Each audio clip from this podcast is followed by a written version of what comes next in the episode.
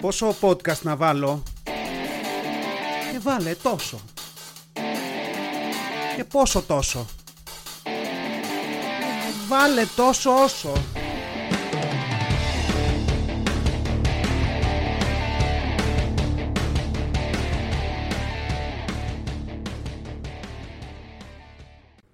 Γεια σας γηινή, νι, νι, νι, νι, νι. Να το πάλι ήρθε. Τόσο όσο podcast, επεισόδιο δεκαπέντε. Χαμός! Τι κάνετε, φτάσαμε ως εδώ, έφτασα ως εδώ, μεγάλη έκπληξη κάθε φορά, σε κάθε επεισόδιο, δεν αλλάζει αυτό. Τέσσερις μήνες περίπου, με αυτήν εδώ την παράνοια. Ε, συνεχίζω να δούμε για πόσο ακόμα. Ημέρα ηχογράφηση σήμερα, ένα όμορφο Σάββατο, ωραίος καιρός έξω. Ε, και σκεφτόμουν τις προάλλες, με κάποια αφορμή, δεν θυμάμαι, σκεφτόμουν τις παλιές μου δουλειές. Δηλαδή έχω αλλάξει κάποιες, κάποιες δουλειές, στο ίδιο αντικείμενο πάνω κάτω, αλλά μέχρι ένα σημείο στη ζωή μου κάπου στην τριετία, δυόμιση τρία χρόνια, βαριόμουν και έφευγα από που ήμουνα, ή βαριόμουν ή τέλος πάντων γινόντουσαν άλλα πράγματα που δεν, δεν με κρατάγανε και έφευγα και άλλαζα δουλειά. Οπότε από το δύο χιλιάδες οκτώ περίπου που ξεκίνησα να δουλεύω με ένα πτυχίο στα χέρια, γιατί δούλευα και προηγούμενα από αυτό, αλλά Ε, όχι πάνω στο αντικείμενό μου. Από το δύο χιλιάδες οκτώ που ξεκίνησα να δουλεύω, ξανά άλλαξα δουλειά το, κοντά το έντεκα, μετά το δεκατέσσερα, μετά το δεκαεπτά, δηλαδή το έκανα αυτό συστηματάκι από το δεκαεπτά και έκτοτε είμαι στην ίδια δουλειά και happily married κλπ. Ε, οπότε, ναι, αλλά σκεφτόμουν τι έχω περάσει και λέω δεν έχω συζητήσει καθόλου στο podcast, έτσι τέτοια office disasters, ε, περίεργα πράγματα. Γενικά σε γραφείο δουλεύω και δούλευα. Ε, δεν έχει σημασία το αντικείμενο. Δεν έχει σημασία το αντικείμενο γιατί, γιατί ο κόσμος του γραφείου ε, με έναν τρόπο, ε, σε ένα πολύ μεγάλο φάσμα αντικειμένων, είναι ακριβώς ο ίδιος. Δηλαδή, είτε είσαι σε γραφείο και δουλεύεις, ας πούμε, σε ένα πανεπιστήμιο, σε ένα ερευνητικό κομμάτι, είτε είσαι σε μια εταιρεία, ε, είτε σε ένα, ε, που δουλεύεις, ας πούμε, σε ένα σούπερ μάρκετ, στα γραφεία του, είναι πάντα το γραφείο, είναι γραφείο. Δεν αλλάζει. Και τι σκεφτόμουν, σκεφτόμουν. Όσο μεγαλώνω, καμιά φορά σκέφτομαι πώς φαίνομαι εγώ στους πιο νέους συναδέλφους. Δηλαδή, τι, τι, τι σκατήλα μπορεί να κουβαλάω μαζί μου, συγγνώμη για την έκφραση, στο κεφάλι μου, σαν ένας άνθρωπος που δουλεύει δεκαπέντε χρόνια πια και βάλε, ε, πλάκα-πλάκα κοντεύουμε τα είκοσι, ε, και πώς μπορεί να φαίνεται αυτό στους καινούριους και πώς μπορεί να μου φαινόντουσαν εμένα οι παλιοί. Και αυτό σκεφτόμουν τις προάλλες. Σκεφτόμουν αυτά τα μπαρμπάδια, έτσι, που, που είχα αντιμετωπίσει πιο μικρός δουλεύοντας τις πρώτες μου δουλειές. Που αυτά τα μπαρμπάδια, βέβαια, η αλήθεια είναι ότι θα ήταν λίγο μεγαλύτερη από μένα αυτή τη στιγμή, τα μπαρμπάδια αυτά, και ως μπάρμπας πλέον, ε, έχοντας έρθει πιο κοντά, έχω κάθε δικαίωμα πια, χωρίς να φαίνομαι κακός ή οτιδήποτε, να κάτσω και να ασχοληθώ και να το σχολιάσω. Έτσι τουλάχιστον νομίζω εγώ, και αυτό θα κάνω ακριβώς. Ήταν λοιπόν πάντα ένα challenge περίεργο να μπορέσεις να συνυπάρξεις και να συμβαδίσεις και να συχνοτιστείς, ας πούμε, σε ένα χώρο, σε ένα γραφείο, σε μια δουλειά, με ανθρώπους οι οποίοι ερχόντουσαν από μια προηγούμενη γενιά, με ό,τι αυτό μπορεί να σημαίνει. Δηλαδή, θυμάμαι, εγώ δουλεύω στον τομέα της τεχνολογίας και θυμάμαι σε μια από αυτές τις προηγούμενες δουλειές, λοιπόν, δούλευα σε ένα γραφείο και είχαμε κάποιους ανθρώπους οι οποίοι, εντάξει, δεν ξέρανε να δουλέψουν ούτε ένα Word, ούτε ένα Microsoft document, ας πούμε, ένα Word document, ένα Excel, δεν ξέρανε να κάνουν βασικά πράγματα ή ξέρανε και το να τα κάνουν τους έπαιρνε σχεδόν μία εργάσιμη μέρα. Για κάτι που ένας άνθρωπος που ήταν ίσως δεκαπέντε χρόνια μικρότερος μπορεί να το έκανε σε, σε μία μισή ώρα. Και ήταν τρομερό και πάντα με, με, με τελίκιαζε αυτό, γιατί τότε σε αυτήν την ηλικία δεν μπορούσα να το καταλάβω ότι είναι κάτι το οποίο okay, είναι φυσιολογικό να συμβεί, αλλά τότε σκεφτόμουν πραγματικά ότι πώς εγώ μπορεί να δουλεύω για έναν πολύ βασικό μισθό ή ένα μισθό που δεν ήταν και τίποτα ιδιαίτερο, και κάποιοι άνθρωποι να είναι σε κάποιες θέσεις λόγω παλαιότητας, χωρίς τυπικά προσόντα για να κάνουν δουλειά που έπρεπε, να πληρώνονται διπλάσια και παραπάνω λεφτά και να μην φέρουν τίποτα στο τραπέζι. Γιατί, εντάξει, προφανώς υπάρχουν άνθρωποι με μεγαλύτερη εμπειρία που όντως δικαιολογούν τα λεφτά που παίρνουν και όλη η εμπειρία αυτή κλπ. Αλλά υπάρχουν και άλλοι, κακά τα ψέματα, που απλά γεμίζουν το χώρο και είναι αυτό που θα λέγαμε αργόμισθοι και που υπάρχουν παντού και που δεν είναι μόνο στο δημόσιο που κάποιοι θέλουν συνέχεια να τους τοποθετούν εκεί, που μπορεί να υπάρχουν και σε εταιρείες κανονικά τέτοιοι άνθρωποι. Είχαμε λοιπόν μία συνάδελφο, ε, θα την πω Ελευθερία, γιατί αυτό ήταν το όνομά της βασικά, θα την πω Ελευθερία, η Ελευθερία η οποία Μια μέρα, εκεί που δούλευα και πάλευα, εγώ τώρα ας πούμε είχα δέκα mail ανοιχτά, ε, τύπονα πράγματα, διόρθωνα άλλα documents, έστελνα προτάσεις, παράλληλα κοίταγα και το Facebook, ας πούμε, τέτοιας φάσης ήτανε, ε, με φωνάζει ας πούμε να τη βοηθήσω με κάτι και βλέπω στον υπολογιστή, είχε ανοίξει το PowerPoint και πάλευε να κάνει μια παρουσίαση.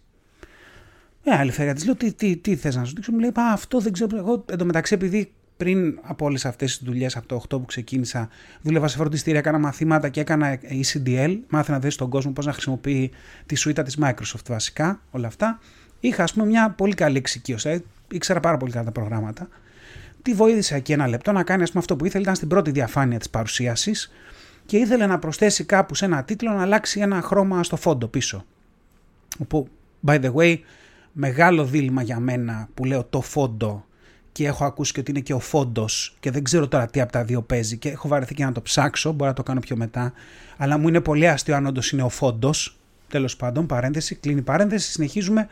Πάω λοιπόν, τη βοηθάω, αυτό κατά τις δέκα και μισή το πρωί, ξέρω εγώ, και κάποια στιγμή με φωνάζει πάλι στο γραφείο της εκεί στο τέλος του οκτάωρου, δηλαδή που εγώ είχα ας πούμε τελειώσει εκατό χιλιάδες δουλειές και μπέρλι στεκόμουν στα πόδια μου με πώς καφέτησα από το πρωί και πάλευα να τελειώσω και δύο πράγματα ακόμα για να πάω να ξεραθώ ας πούμε σπίτι, και με φωνάζει να μου δείξει όλο χαρά τις πέντε διαφάνειες που είχε κάνει σε αυτή την παρουσίαση, οι οποίες ήταν εντάξει, η χαρά του, του παιδιού ήταν, γιατί προφανώς της είχε αρέσει πάρα πολύ η δυνατότητα του να βάλεις animation ανάμεσα στις διαφάνειες και να βάλεις animation σε κάθε μικρό στοιχείο που είχε η διαφάνεια πάνω.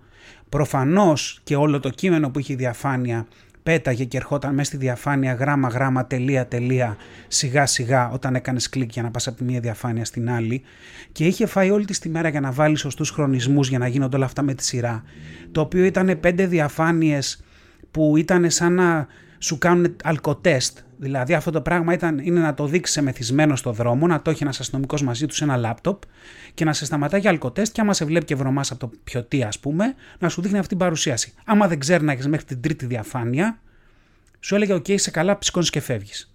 Λοιπόν, κάπως έτσι ήταν όλο αυτό. Και είχε κάνει σε οκτώ εργάσιμες ώρες, ένας άνθρωπος πληρωνόταν υπερδιπλάσια λεφτά από τα δικά μου, πέντε διαφάνειες μιας παρουσίασης που έπρεπε κανονικά να έχει, ξέρω εγώ, τριάντα, τις είχε κάνει σταυροβελονιά. Δηλαδή είχε ασχοληθεί με αυτή την παρουσίαση σαν να ήταν εργόχειρο, σαν να ήταν κάποιο ιερό έγγραφο, σαν να, ξέρω εγώ, αντέγραφε κάποιο παμπάλαιο βυζαντινό βιβλίο, γραμμή-γραμμή από, σε ένα καινούριο βιβλίο, και έπιανε τις σελίδες με κάποιο τσιμπιδάκι για να μην διαλυθούνε, κάτι τέτοιο. Δηλαδή είχε βάλει τόση δουλειά σε αυτό το πράγμα. Και έλεγα, ρε φίλε, αν είναι δυνατόν, δηλαδή πραγματικά με είχε τερματίσει, και βλέποντας τι είχα κάνει εγώ από το πρωί, και δεν ξέρω, έχετε εσείς τέτοια, τέτοιες εκπληκτικές περιπτώσεις, τέτοια εκπληκτικά μπαρμπάδια στις δουλειές που είστε, που απορείτε με το ρυθμό και την ταχύτητα με την οποία δουλεύουνε. Δηλαδή πραγματικά δεν είναι, δεν το παίζω καμπόσος, θα έρθουν παιδιά από πίσω που ήδη έχουν έρθει και δουλεύουν στις δουλειές που κάνω, που θα βλέπουν το δικό μου το οκτώ ώρα και θα λένε καλά, αυτός τι δύο πράγματα έχει κάνει, έχω κάνει δεκαπέντε από το πρωί. Αυτό είναι, αυτή είναι η εξέλιξη. Αλλά πραγματικά είναι, είναι τρομερό να υπάρχει τόσο χαώδης διαφορά ανάμεσα σε αυτό το πράγμα που εσύ κάνεις και σε κάτι που κάνει κάποιος άλλος. Και βέβαια εντάξει, αυτό δεν είναι το μόνο. Δηλαδή αυτό είναι ένα παράδειγμα. Υπήρχαν άλλοι οι οποίοι ας πούμε ήταν social media experts, έτσι, και φτιάχνανε κολάζα από εικόνες στο PowerPoint για να τις ποστάρουν στο Facebook. Ή υπάρχουν αυτοί που δεν έχουν και ηλικία, οι οποίοι για να στοιχήσουν κείμενο στο Word το κάνουν βάζοντας κενά. Μ? Συντονιζόμαστε, εκπληκτικό δεν είναι αυτό? Που βλέπεις τώρα, στέλνουν όλες ένα κείμενο, ένα document να το κάνεις, να το φτιάξεις ή να το υπογράψεις, και βλέπεις ότι επειδή δεν ξέρει να στοιχήσει ή να βάλει κάποιο tab ή οτιδήποτε ή κάποιο, κάποιον άλλο τρόπο, κάθεται και βάζει και υπολογίζει με κενά, και είναι, ξέρεις, αυτοί οι άνθρωποι οι οποίοι βάζουν και χάρακα στην οθόνη, δηλαδή παίρνουν ένα πραγματικό φυσικό χάρακα που υπάρχει για το να κουμπάνε στην οθόνη για να δούμε τις γραμμούλες που πηγαίνει ας πούμε το κενό και να βάλουν κενά να φτάσουν εκεί, και που μπορεί να φτιάξει ολόκληρη τους ημέρα αν καταφέρουν να το κάνουν αυτό και να ευθυγραμμιστεί, ή να χαλάσει όλη τους ημέρα γιατί κάποιοι χαρακτήρες πιο πριν είναι λίγο μεγαλύτεροι, μικρότεροι, και δεν γίνεται εκ των πραγμάτων να το ευθυγραμμίσεις αυτό. Και άμα τους το δείξει κάποιος πώς γίνεται, προφανώς δεν το θυμούνται ποτέ να το ξανακάνουν μόνοι τους και το ξαναφωνάζουν την επόμενη φορά. Αλλά έστω αυτή την πρώτη φορά που τους το δείχνεις, είναι σαν να πήρες μπροστά τους ένα ποτήρι με νερό και να το κάνεις κρασί. Είναι τόσο συγκλονιστικό για αυτούς. Και είναι αυτό το άδικο που σε πνίγει, και φαντάζομαι ότι πνίγει πολλούς από εσάς εκεί έξω, το να βλέπεις έναν άνθρωπο που δεν έχει skills και είναι σε μια θέση, μια θεσάρα, και περνάει τόσο όμορφα τη μέρα του, ενώ εσύ δίπλα νιώθεις σαν να είσαι, ας πούμε, σαν να τραβάς κουπί σε ρωμαϊκή γαλέρα, με κάποιο τρόπο. Δεν ξέρω, εντάξει, είναι από αυτά που έχω τα νεύρα μου, ας πούμε, είναι ένα τέτοιο πράγμα αυτό. Αν έχετε παρόμοιες καταστάσεις, παρακαλώ πάρα πολύ, όπου μπορείτε να σχολιάσετε στις πλατφόρμες που αυτό το podcast μοιράζεται, ε, γράψτε, γράψτε έτσι λίγο να το εκτονώσουμε, ρε, ξέρω, εγώ δεν ξέρω τι να πω. Αλλά ναι, είναι, είναι εκπληκτικό. Αυτά είναι, αυτές είναι οι ιστορίες του γραφείου, έτσι. Και αυτό είναι Dunder Mifflin, κανονικά, έτσι λέγανε, από το The Office, που πραγματικά, αν δεν το έχετε δει, δεν το συζητάμε, ξεκινήστε το αύριο, ε, το αμερικάνικο θα έλεγα. Λοιπόν, όπου βλέπεις αυτό, ανθρώπους οι οποίοι είναι σε έναν άλλο, σε ένα άλλο παράλληλο σύμπαν, ας πούμε, ύπαρξης, το οποίο είναι και το, το, τελικά είναι το καλύτερο αυτό. Είναι το καλύτερο και αυτό είναι που ζηλεύω στο τέλος. Δηλαδή, δεν το λέω, δεν κατηγορώ, δεν προσπαθώ να... τίποτα, ούτε diss, ούτε τίποτα. Το ζηλεύω αυτό το πράγμα, ξεκάθαρα το ζηλεύω. Το ζηλεύω και περιμένω τη σειρά μου, δηλαδή περιμένω υπομονετικά να περάσει, ξέρω εγώ, μια δεκαετία κάπου εκεί, ώστε να φτάσω εγώ σε αυτό το επίπεδο και να είμαι εγώ αυτός ο τύπος για τον οποίο θα λένε οι συνάδελφοι, ρε εσύ, ε, σου στείλε τίποτα ο Νίκος σήμερα, τι έκανε, έκανε τίποτα. Και θα λέω, ε, τον είδα πριν λίγο, έφτιαχνε μια σαΐτα, μετά έφτιαξε ένα πουλάκι οριγκάμι και ε, ε, είχε κάτσει δώδεκα με δύο και έγραφε ένα mail, γιατί πρέπει να προσέξει πάρα πολύ τη διατύπωση και το στείλε. Και μετά ξεκίνησε να δουλεύει μια παρουσίαση, δύο-τρεις διαφάνειες που είχε να την κάνει σε ένα δίμηνο. Απλά ξεκίνησε λίγο νωρίς για να, να τον πάρει ο χρόνος. Να είμαι δηλαδή εγώ αυτός ο τύπος. Γιατί τελικά νομίζω κάπως έτσι πάει αυτό το πράγμα. Δηλαδή ότι ξεσκιζόμαστε στη δουλειά αυτά που λέμε τα παραγωγικά χρόνια και μετά προφανώς τραβάς ένα χειρόφρενο για το οποίο, το οποίο ίσως και να μην είναι προσωπική επιλογή. Ίσως δηλαδή να καίγεσαι τόσο πολύ που εκεί μπορείς με τόσο μπορείς μετά από ένα σημείο και μετά και να είσαι αυτός ο τύπος, αυτό το βάρος που θα κουβαλάει όλο το γραφείο πάνω του. Σαν τον ε, γαλάτη αρχηγό στο, στα Αστερίξ και Οβελίξ που ήταν πάνω στην ασπίδα και τον κουβαλάγαν οι άλλοι γύρω-γύρω. Γίνεσαι ένας τέτοιος τύπος. Το οποίο είναι αυτό, είναι μια σύνταξη πριν τη σύνταξη. Δηλαδή μπαίνεις σε μια δουλειά, δουλεύεις τα πρώτα δεκαπέντε είκοσι χρόνια, σκίζεσαι που μπορείς, που έχεις ενέργεια κλπ. κλπ. Και κάποια στιγμή λες, μέχρι εδώ ήτανε. Τώρα θα είμαι ο τύπος που θα περνάει ένα οκτάωρο σε ένα PowerPoint.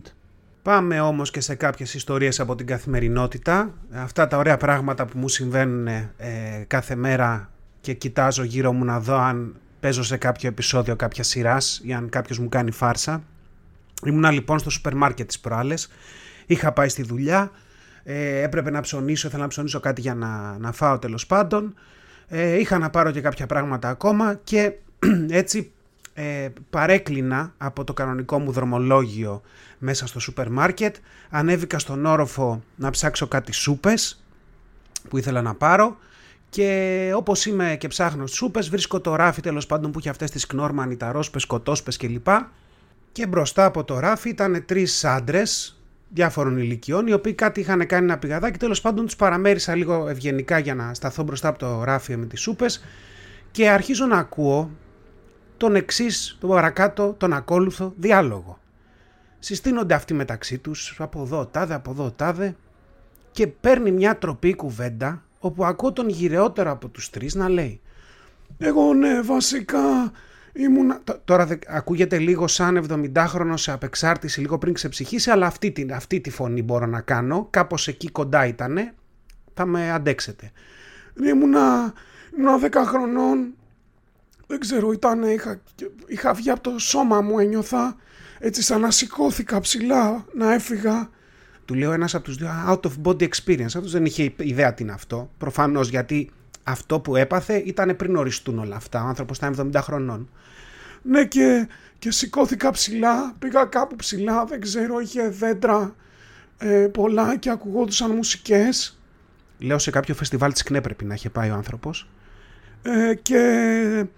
Και είχε δέντρα έτσι, είχε μια μουσική που έπαιζε, Και έμεινα εκεί, έλεγα εντωμεταξύ από μέσα μου, Θεέ μου, μη με πάρεις, είμαι μικρός ακόμα, είμαι δέκα χρονών.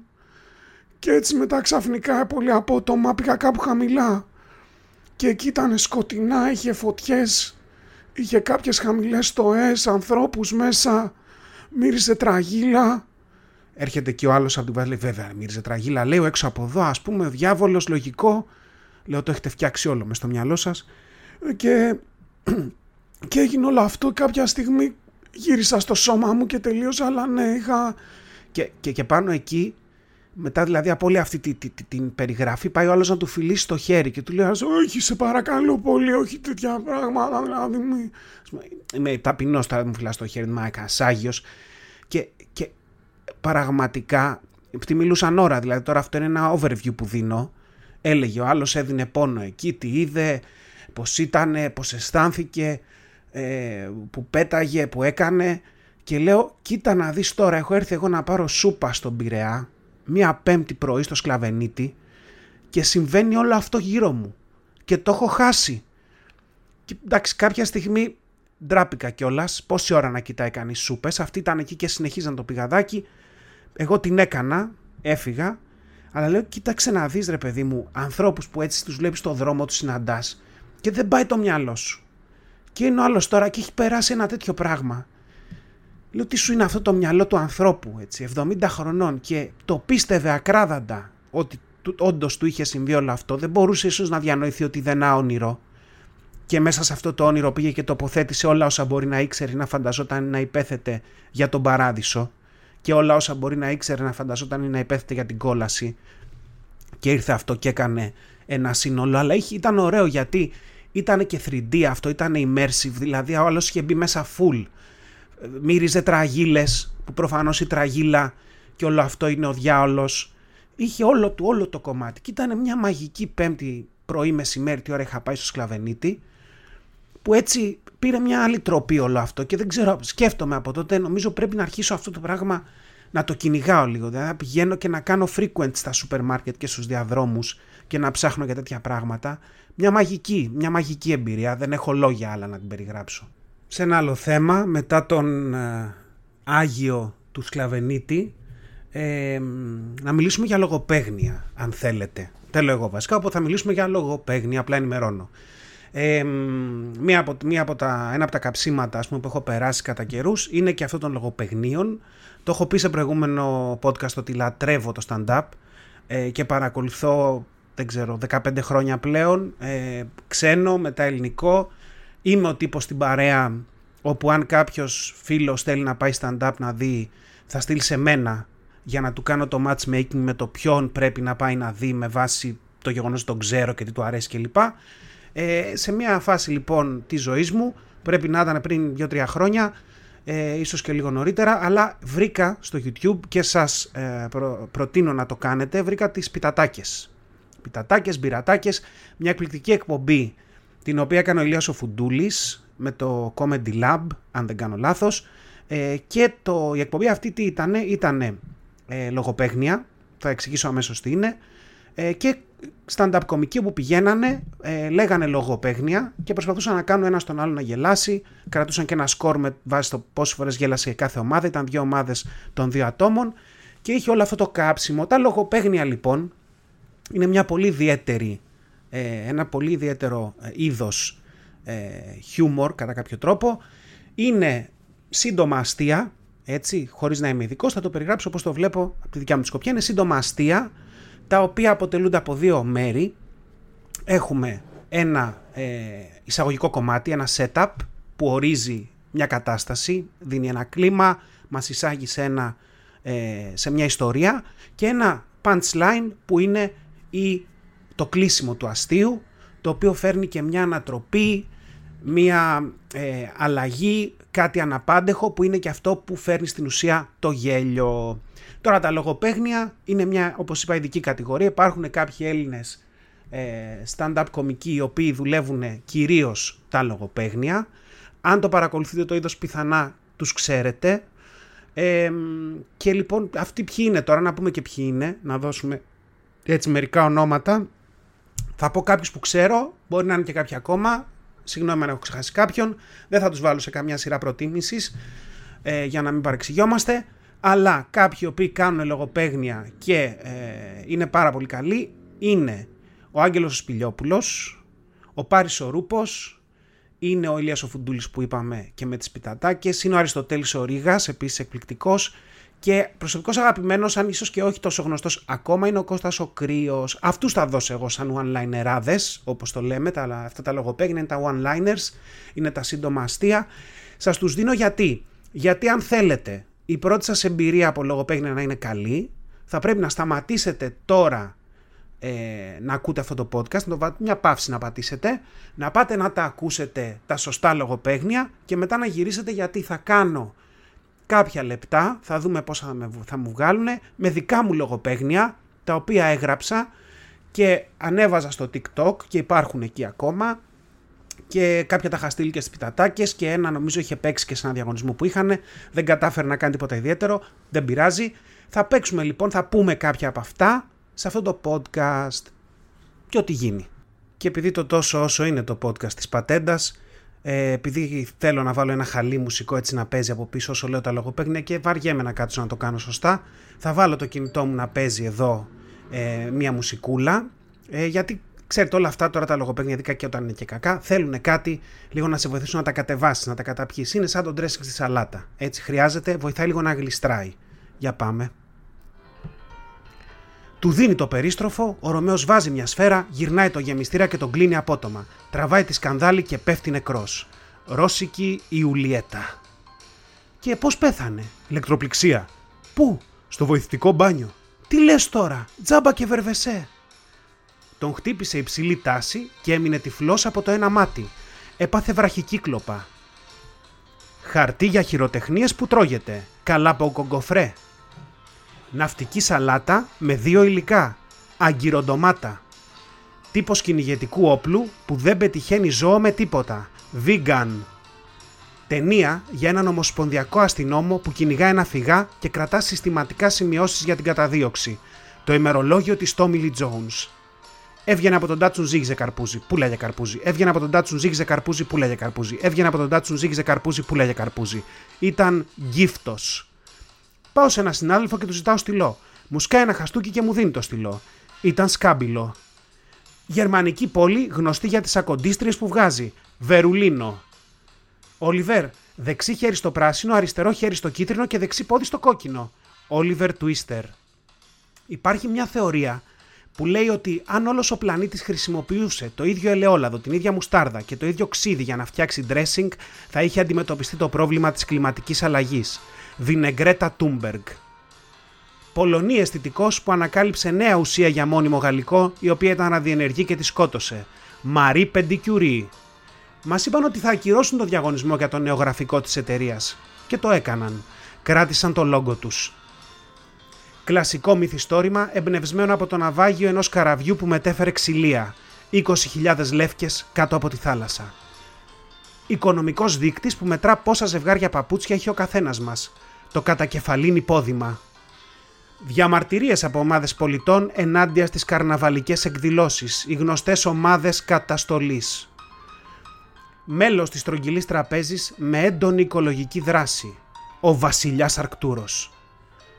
Βρήκαμε ένα τραυματισμένο πουλί και το πήγαμε στο κέντρο περίθαλψης άγριας ζωής. Του έκαναν ακτινογραφία κόρακος.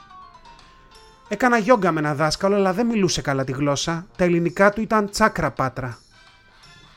Αυτά ήτανε είκοσι λογοπαίγνια σε δύο λεπτά και τριάντα δευτερόλεπτα. Σταματάω και τη μουσική. Έχουμε πολλά ακόμα, έχω καμιά εκατοστή. Ελπίζω να είστε καλά μετά από όλο αυτό. Ε, πον, πονάει, το ξέρω ότι πονάει. Ε, αλλά γι' αυτό είμαστε εδώ, δεν είναι όλα χαρά και γιορτές και όμορφα πράγματα. Υπάρχουν και αυτά, αυτές οι πλευρές. Ευχαριστώ που το αντέξατε αυτό. Είναι ένα παράσημο, θα, θα, δω, θα δοθεί παράσημο σε όσους βγάλουν αυτό το επεισόδιο αλόβητη. Ε, αυτά για σήμερα, θα σταματήσουμε κάπου εδώ. Δεν, δεν έχω κάτι χειρότερο για να, να κλείσω όλο αυτό το πράγμα. Θα παίξω όπου να είναι πάλι το χαλάκι του κλεισίματος που ήταν το ίδιο που χρησιμοποίησα προφανώς για αυτά τα λογοπαίγνια. Ε, τόσο όσο επεισόδιο δεκαπέντε, τέλος. Τα λέμε την άλλη εβδομάδα. Να είστε καλά, να περνάτε όμορφα. Φιλιά πολλά. Ήταν ένα podcast τόσο όσο. μέχρι να τα ξαναπούμε, να γκρινιάζετε λιγότερο, να γελάτε περισσότερο και να περνάτε όμορφα. Κάπου εδώ είχα βάλει ένα πάρτε φροντίδα εκ του αγγλικού take care και οι φίλοι μου μου είπαν ότι ήταν πολύ cringe και το έβγαλα. Ή μήπως όχι. Φιλιά πολλά!